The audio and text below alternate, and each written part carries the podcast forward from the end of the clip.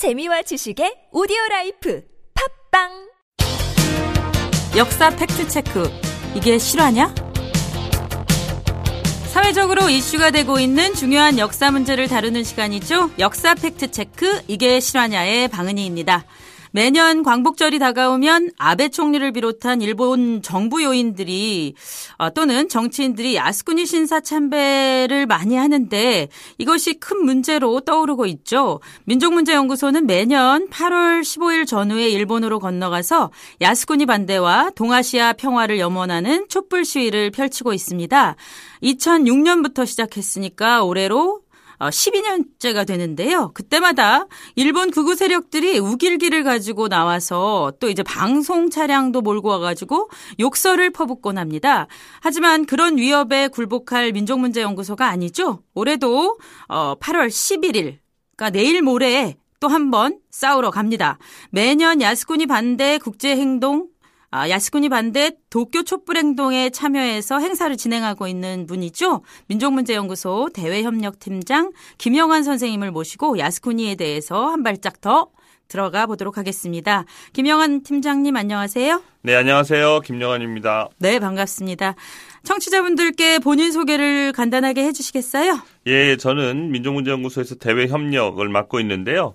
주로 강제동원 문제를 중심으로 한 그런 대일 과거사 문제를 한일 시민연대를 통해서 활동을 하고 있습니다. 네. 그래서 오늘 주로 말씀드릴 야스쿠니 반대 공동행동 한국위원회에 저희 연구소가 사무국을 맡고 있는데요. 네네. 그리고 해방 이후에 한국전쟁 민간인 학살이라든지 그 뒤에 국내 과거청산 문제를 맡고 있는 네. 포런 진실과정의 사무국장 일을 연구소 사무국을 맡아서 일을 하고 있습니다. 네, 사무국장 일을 여러 가지 하고 계시는데, 자, 그 외에도 김영환 팀장님은 특히 해외에 남 겨진 강제동원 희생자들의 유골 문제에 관심을 가지고 꽤 오랫동안 이 문제 해결을 위해서 노력해 오셨죠?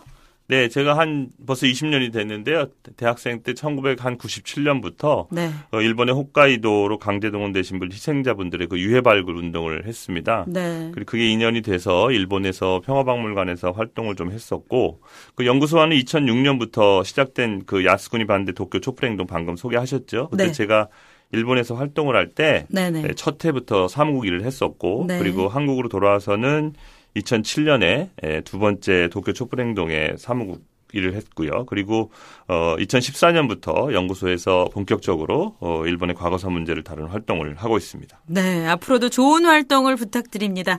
그러면 오늘 주제, 야스쿠니 문제를 한번 제대로 짚어봐야 될 것 같은데, 매년 8월 15일이 되면 야스쿠니 문제로 떠들썩한데요.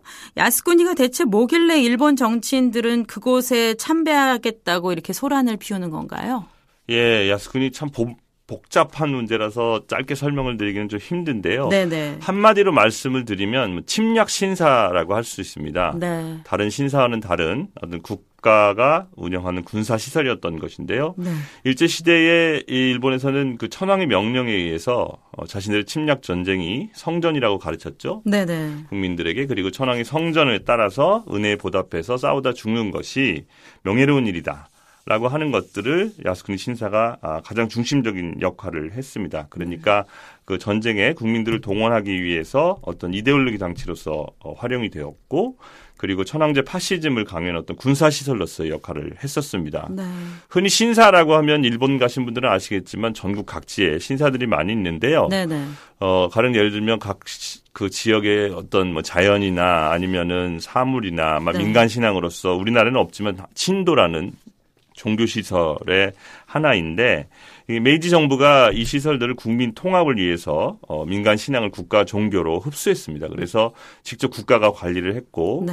그런 신사들의 최고 위에 바로 어, 야스쿠니 신사가 있었죠. 네. 그러니까 이거는 처음부터 천황제 강화와 깊은 관련이 있는데요. 네네. 어, 다시 말씀드리면 식민지 지배와 그 일본의 침략 전쟁의 정신적인 지주가 되었다. 그래서 일본이 우리나라를 그 식민지 지배할 때 전국 각지에 서울, 평양, 진해, 뭐 그리고 전국 각지에 그런 신사들을 세웠습니다. 실제로는. 네.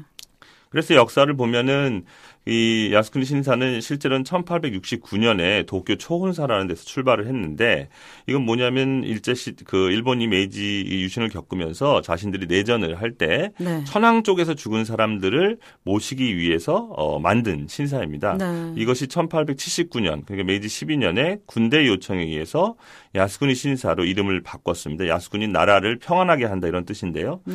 그래서 여기 합세된 사람들이 어떤 사람들이 있느냐 보면은 1853년에 막부 말기에 내전 때 희생된 사람들부터 네. 메이지 유신 그리고 청일 전쟁, 러일 전쟁, 만주 사변, 중일 전쟁, 아시아 태평양 전쟁 이 모든 전쟁을 통틀어서 희생된 사람들 즉 246만 6천 명 정도가 합사가 되어 있습니다. 네.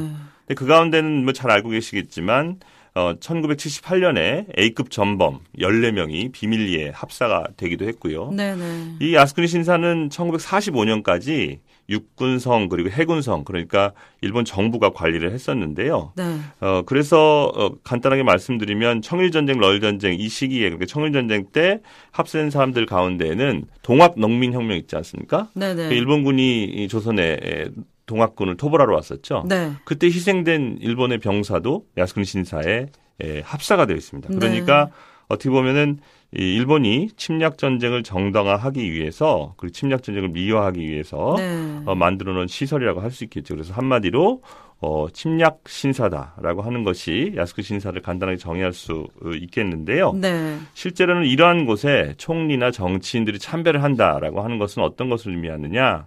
과거에 자신들이 저지른 침략 전쟁에 대해서 전혀 반성하지 않고 있다라고 그렇네요. 하는 것이죠. 네, 그것은 네. 그리고 현재 일본 사회를 지탱하고 있는 그 침략 전쟁의 반성으로 만들어진 평화 헌법에 엄격하게 위반되는 것이고요. 네. 그래서 이러한 것들이 실제로는 1946년 9월 달에 어, 국가 시설에서 종교 법인으로 그 성격이 바뀌기는 했지만 실제로 모시고 있는 사람들이나 아니면 야스쿠니 신사가 그 지금까지 전시하고 있는 전시의 내용이라든지 하고 있는 일들은 전혀 본질적으로는 변함이 없습니다. 그래서 네. 너무나 긴 설명이지만 한마디로 간단히 말씀을 드리면 침략 신사라고 네. 어, 설명을 드릴 수가 있겠습니다. 지금 그래서 일본 극우 세력들은 아- 야스쿠니를 아주 신격화하면서 심장과 같이 여기고 있다고 하는데 요것도 좀 간단히 말씀을 좀 해주시겠어요? 예, 이것도 좀 간단하진 않겠지만요. 그 야스쿠니의 그 역사관, 야스쿠니 사관이라고 하는데요. 야스쿠니 사관을 상징적으로 보여주는 장소가 있습니다. 야스쿠니 역사 인식을 보여주는 것이 유슈관이라고 하는 곳인데 한자로는 유치관이라고 씁니다. 우리말로는 네. 야스쿠니 신사 옆에 있는 간- 가운데 있는 군사 박물관입니다. 네 네. 근데 이곳에서는 어떤 전쟁을 미화하고 침략 전쟁을 정당화하는 전시로 다 채우고 있는데요. 가령 예를 들면 어, 자신들이 저지른 이 근대의 전쟁이라고 하는 것이 아시아의 해방을 위한 전쟁으로 미화하고 있고 네. 또 이거는 2015년에 아베가 종전 1950년을 기념해서 담화를 발표했는데 실제로 러일 전쟁의 승리를 통해서 우리가 아시아 사람들에게 독립의 꿈을 안겨주었다. 뭐 이런 식의 언설이 되어 있습니다. 그리고 음. 이곳에 그 합사된 사람들을 다 전시를 해놓고 거기에는 뭐 남녀 노소도 있습니다. 예? 어린이들도 있고 여성들도 있습니다. 네. 그리고 그들의 죽음을 어, 국가를 위해서 죽었다라고 미화하고 있고 그리고 당시에 어떤 사용했던 무기 전투기라든지 아니면 인간 어뢰를 들어보셨죠? 가미가제 네. 특공대 전투기 이런 것들도 전시가 돼 있고 음. 그래서 야스쿠니 신사의 그 유슈칸이라는 데를 가보면 그곳이 실제로 어, 어떠한 역사 인식을 갖고 있는가를 명확하게 알 수 있는데요.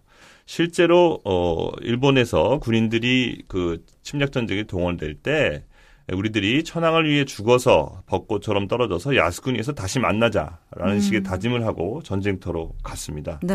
그러니까 일본의 극우 세력들에게 있어서는 어떻게 보면 한마디로 말하면 과거에 자신들이 저지른 전쟁이라고 하는 것이 전혀 어, 잘못된 것이 아니다라고 네. 하는 것을 반영하는 곳인데요.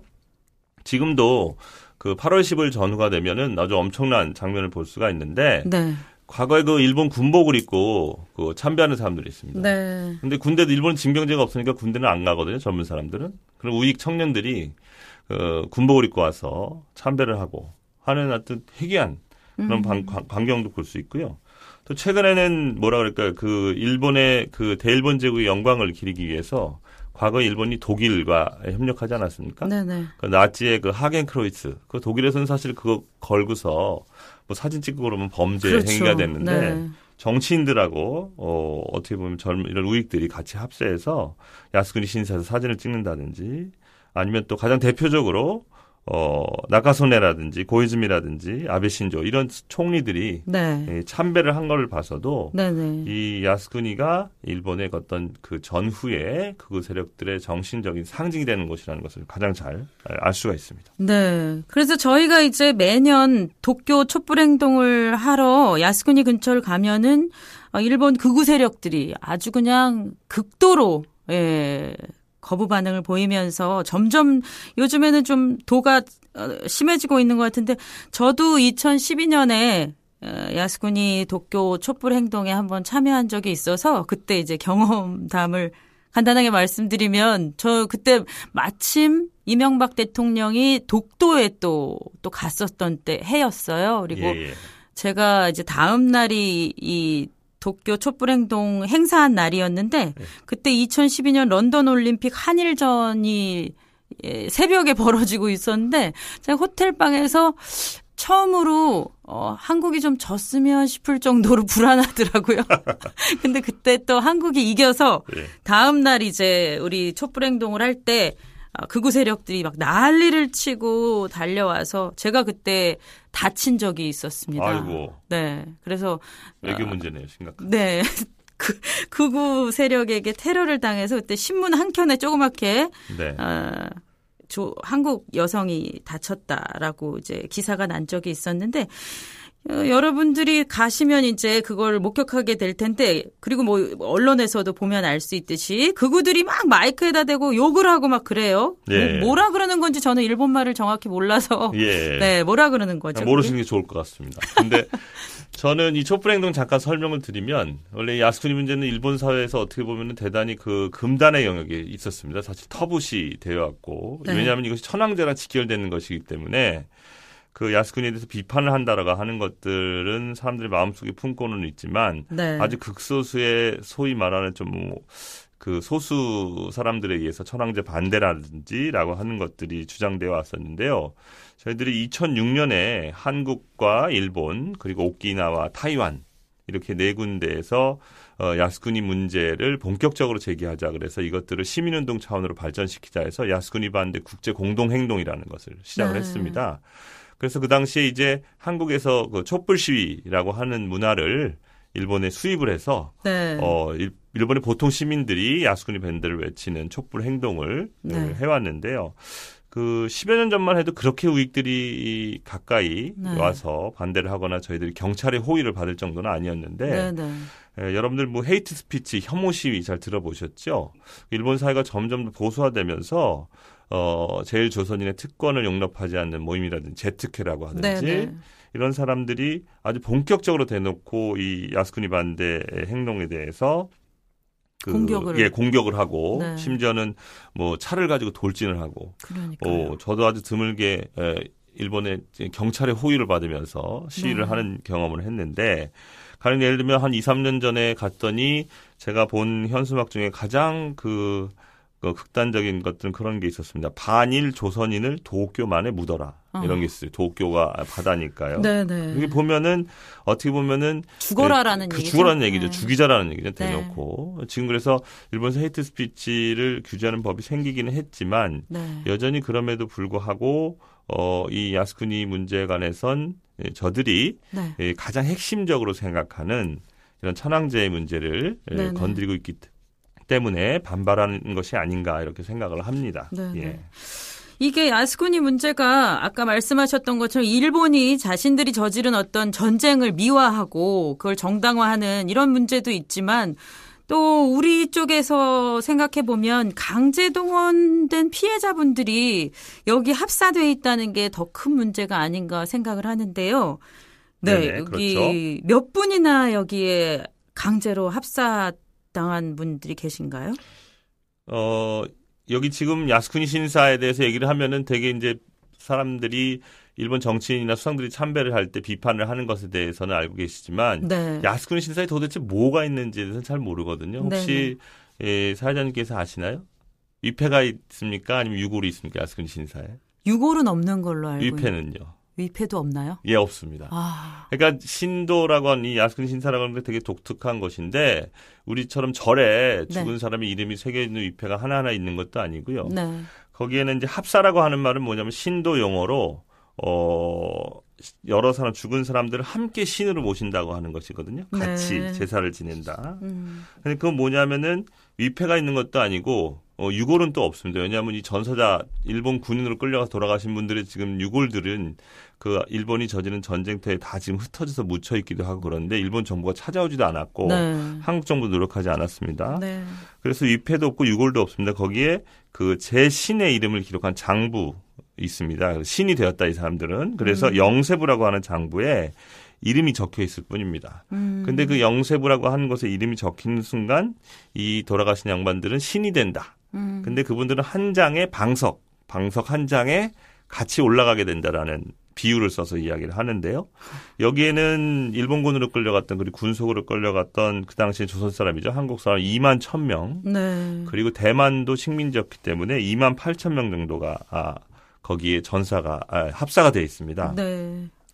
그리고 그 가운데서 이 합사를 시킬 때 가장 문제가 되는 것은 무단 합사라고 우리가 이야기를 하는데 네. 네. 이 아까도 말씀드렸지만 야스쿠니 신사가 그 국가 시설에서 어, 종교 법인으로 어, 그 성격이 바뀌었지 않습니까? 네. 네.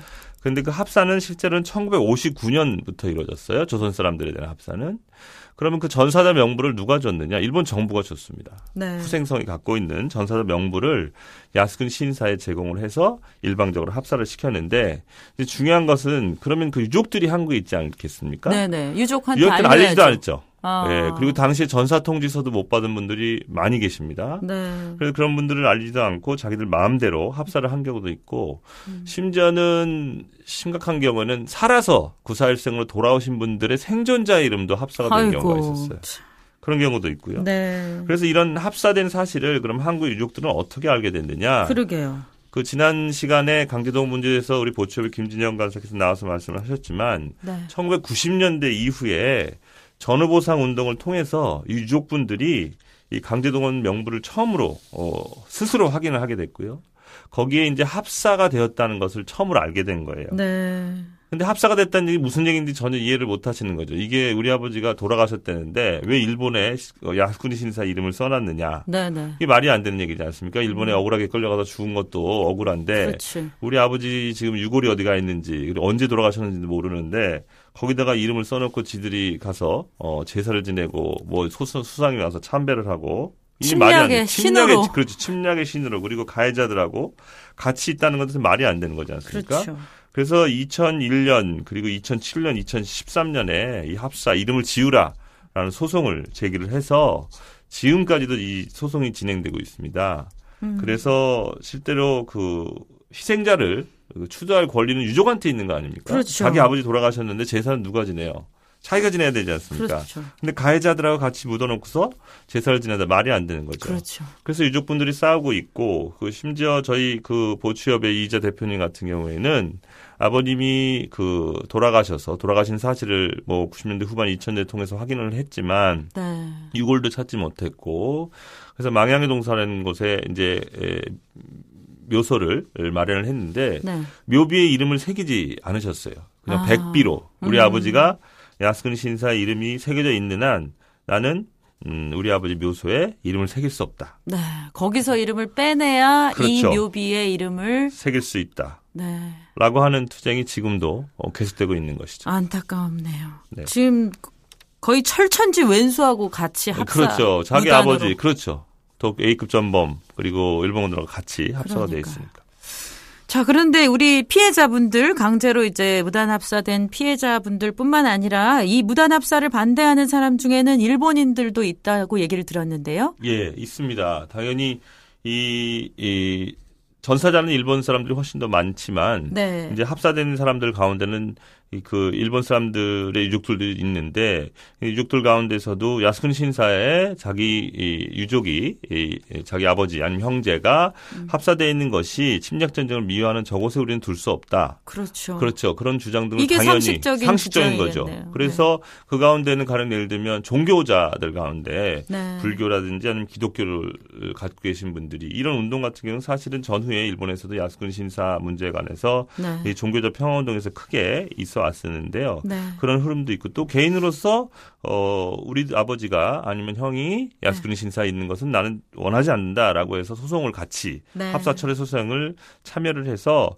실제로 이 소송 같은 경우에도 오사카, 도쿄, 오키나와에서 벌어진 적이 있고요. 지금 도쿄에서는 계속 진행이 되고 있지만 네, 네. 근데 하나 중요한 문제는 일본 유족들 같은 경우에는 일본 정부가 이 전후에 원호법을 통해서 네. 엄청난 양의 그 유족 연금 그리고 아. 은급이라는 것을 지급을 했습니다. 네. 그러니까 전쟁터에서 돌아간 전사자를 위해서 가족들에게 그 유족 연금이라는 걸 지급을 했는데요. 네네. 지금도 계속되고 있는데 음. 이게 여기서 철저하게 중요한 것은 군인 군속으로 그러니까 국가를 위해서 죽은 사람들 위해서만 이게 지급이 되는 거예요. 국가. 그러니까 천황을 위해서 죽은 사람들. 네. 그래서 이 액수가 얼마나 되냐면 실제로 군인 군속으로 끌려간 사람들은 계급에 따라서 다르긴 하지만 지금도 1년에 3천만 원에서 4천만 원 정도 유족 연금을 받습니다. 네, 큰 돈이네요. 예, 큰 돈이죠. 그리고 이 전후에 이 사람들이 받은 돈을 다 합치면 총액이 얼마가 되냐면 500조 원 정도입니다. 500조 원. 네. 그러니까 어 유족들의 입장은 뭐냐면은 어, 보통의 사람들이 야스쿠니 신사에 에, 합사되어 있다는 것은 그 반대로 유족 연금을 받을 수 있다는 건데 음. 전쟁이 끝나고 나서 모든 사람들이 힘들고 어렵게 살 때 우리들은 전쟁터에 가서 죽은 형제, 음. 자매, 자식이 있어서 그나마 잘 살 수 있었다 이런 생각을 갖고 있어요. 네. 네 실제로 그랬고 돈으로 포섭을 한 포섭을 한 거죠. 네. 그러니까 그분들 같은 경우에는 실제로 반대하는 사람들 가운데는 그래서 나서지 못하는 분들도 있고 네. 또 그러한 유족들을 가장 유족들의 모임 일본 유족회라고 하는 것이 실제로 일본의 자민당의 가장 큰 지지 기반입니다. 아. 유족회 회장은 항상 그 자민당의 유력 정치인이 맡고 있는데요. 여기서 중요한 것은 실제로 야스쿠니 신사에 합사된 사람들 이외에 전쟁 피해자 다른 예를 들면 공습에서 피해당한 사람들 있지 않습니까? 네네. 그런 사람들은 국가에서 보상하지 않았습니다. 음. 그리고 원폭 피해자, 시베리아 억류자, 그다음에 중국에서 잔류 고아라고 해서 남겨진 사람들 같은 경우에도 엄청난 투쟁을 통해서 국가로부터 보상을 받기도 했지만 이 유족 연금이나 원어법의 네. 대상에서 받는 돈하고는 엄청나게 차이가 나죠. 음. 그러니까 실제로 어떤 죽어서까지 국가를 위해서 죽었다고 여겨지는 사람들만을 차별하는 음. 그런 것들이 사실은 이 야스쿠니 신사가 갖고 있는 일본 국가, 일본 정부가 취하고 있는 가장 핵심적인 그런 네. 문제라고 할 수 있습니다. 죽음에 대한 차별까지 있는 것이군요. 네네. 네. 그러면 이 문제를 좀 어떻게 풀 수 있는 방법은 없을까요? 이게? 방법을 좀 찾아본다면. 네, 엄청나게 어려운 문제인데요. 그러니까. 어떻게 보면은 일본 사회의 어떤 민주주의 문제라고 할 수도 있는데 실제로 그 침략 전쟁이 없었으면 전쟁에서 그 많은 사람들이 죽을 필요도 없었고 그렇죠. 원자 폭탄의 피해를 당하지는 않았을 것이고 그렇죠. 네. 그리고 어, 크게는 이제 천황제라고 할 수 있는데 이 천황제는 지금 제도로서는 상징 천황제라고 해서 권력은 없다라고 얘기하는데 네. 저는 일본 사회를 겪으면서 제 스스로 이제 내 마음 속에 천황제라고 이렇게 이름을 붙이고 싶은데 네. 무의식 속에 일본 사람들이 갖고 있는 천황에 대한 의식이 있습니다 실제로. 음. 그 지금도 그 심지어는 시민운동을 하는 사람들도 네. 하는 분들 가운데도 텐노헤이카 천황폐하라는 말을 그냥 써요 무의식적으로 음. 폐하 이렇게 세뇌 세뇌된 음. 거죠. 음. 그리고 어떻게 보면은 또 언론 보도 같은 경우에도 지금도 일본 매스컴에서는 천황에 대해 쓰는 말이 따로 있었습니다. 네. 있습니다. 그래서 네. 천황이 죽었다고 얘기할 때 붕어 들어봤죠? 우리 네, 왕조 네, 시대 네, 그런 말을 쓰고 또 세계에서 이 천황의 연호를 쓰는 나라는 일본밖에 없습니다. 그렇죠. 평성, 헤이세 네. 이런 것들이요.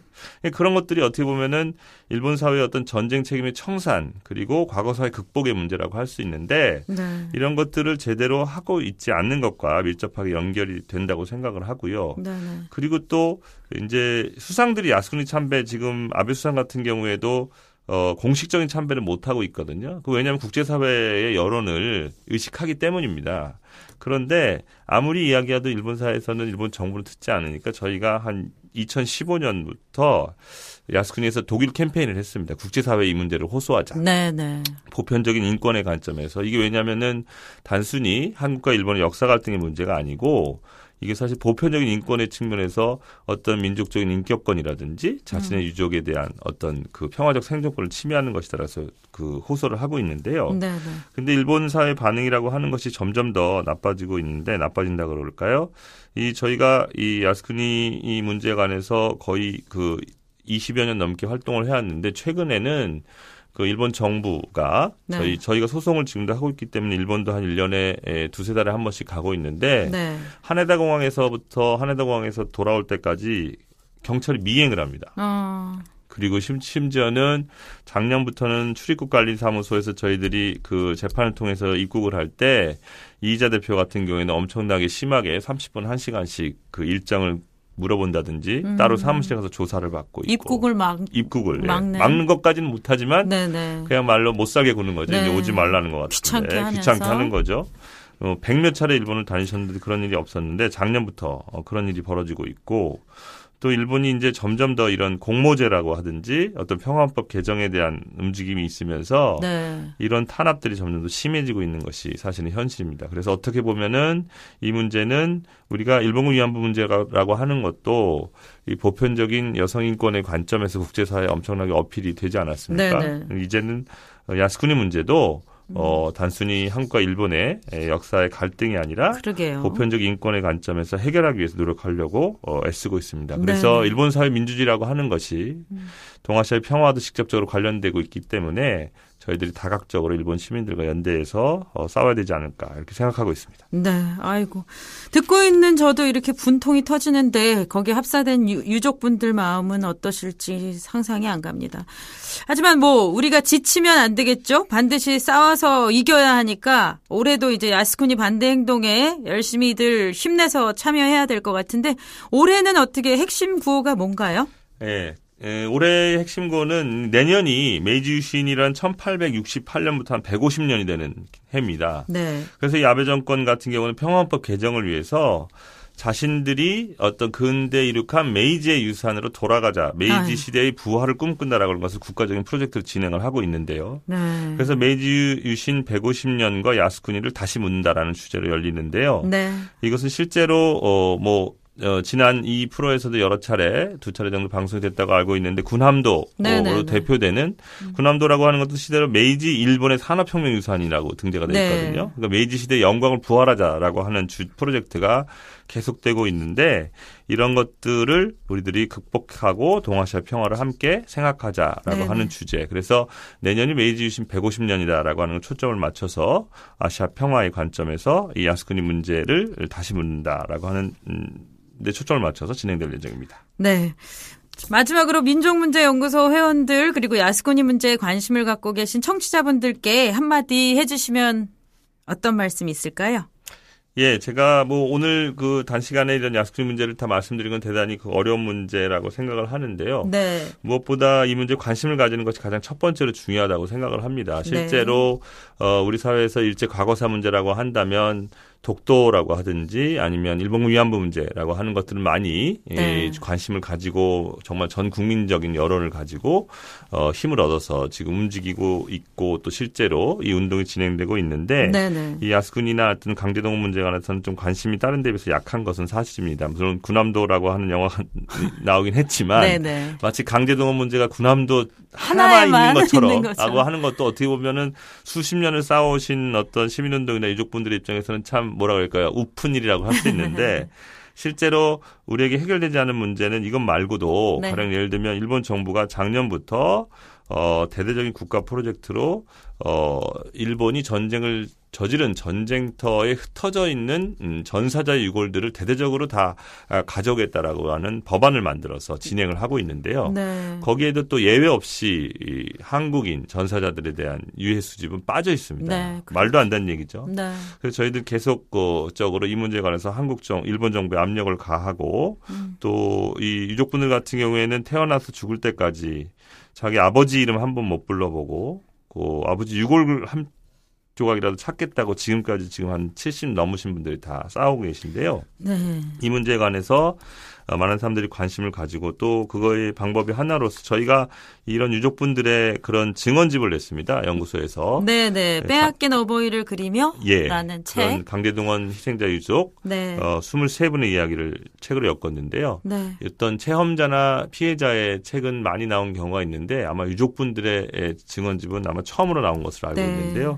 이런 책을 통해서라도 많은 분들이 관심을 가졌, 가져주셨으면 좋겠고요. 네. 또 나아가서는 뭐, 어, 이 프로를 통해서 많이 이야기가 됐겠지만 저희 연구소가 앞으로 어, 세우고자 하는 식민지 역사 박물관에 이런 야스쿠니 문제나 강제동원 문제에 위해서 함께 싸워온 한국과 일본의 시민들의 투쟁의 역사를 기록하려고 하니까 네네. 네. 그곳에도 많은 관심을 가져주시고 저희들의 운동에 함께 해주, 해주시는 것이 가장 중요한 일이 아닐까 이렇게 생각합니다. 네, 말씀 고맙습니다. 해방 후 72년이 지났지만 아직도 조국에 돌아오지 못한 원원들이 있습니다. 그들은 천황을 위해서 자발적으로 전쟁에 참여하지 않았습니다. 그저 일본의 전쟁 범죄에 안타까운 희생을 당했을 뿐인데요.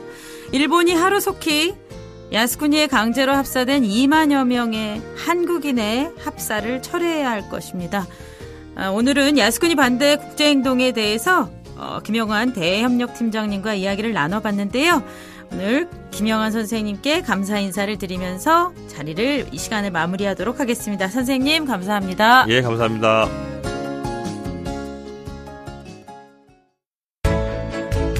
결코 잊지 말아야 할 역사가 있습니다. 나라를 팔아먹은 친일 매국노의 반민족 행위, 찢기고 밟히고 쓰러지고 창살 없는 감옥을 견뎌왔던 우리의 아픈 역사. 하지만 고통스러워도 기억해야 합니다. 다시는 빼앗기지 않기 위해 기록해야 합니다. 민족문제연구소가 식민지 역사 박물관을 만듭니다. 반성의 역사관, 진실의 역사관, 식민지 역사 박물관 건립에 시민 여러분의 힘을 보태 주십시오.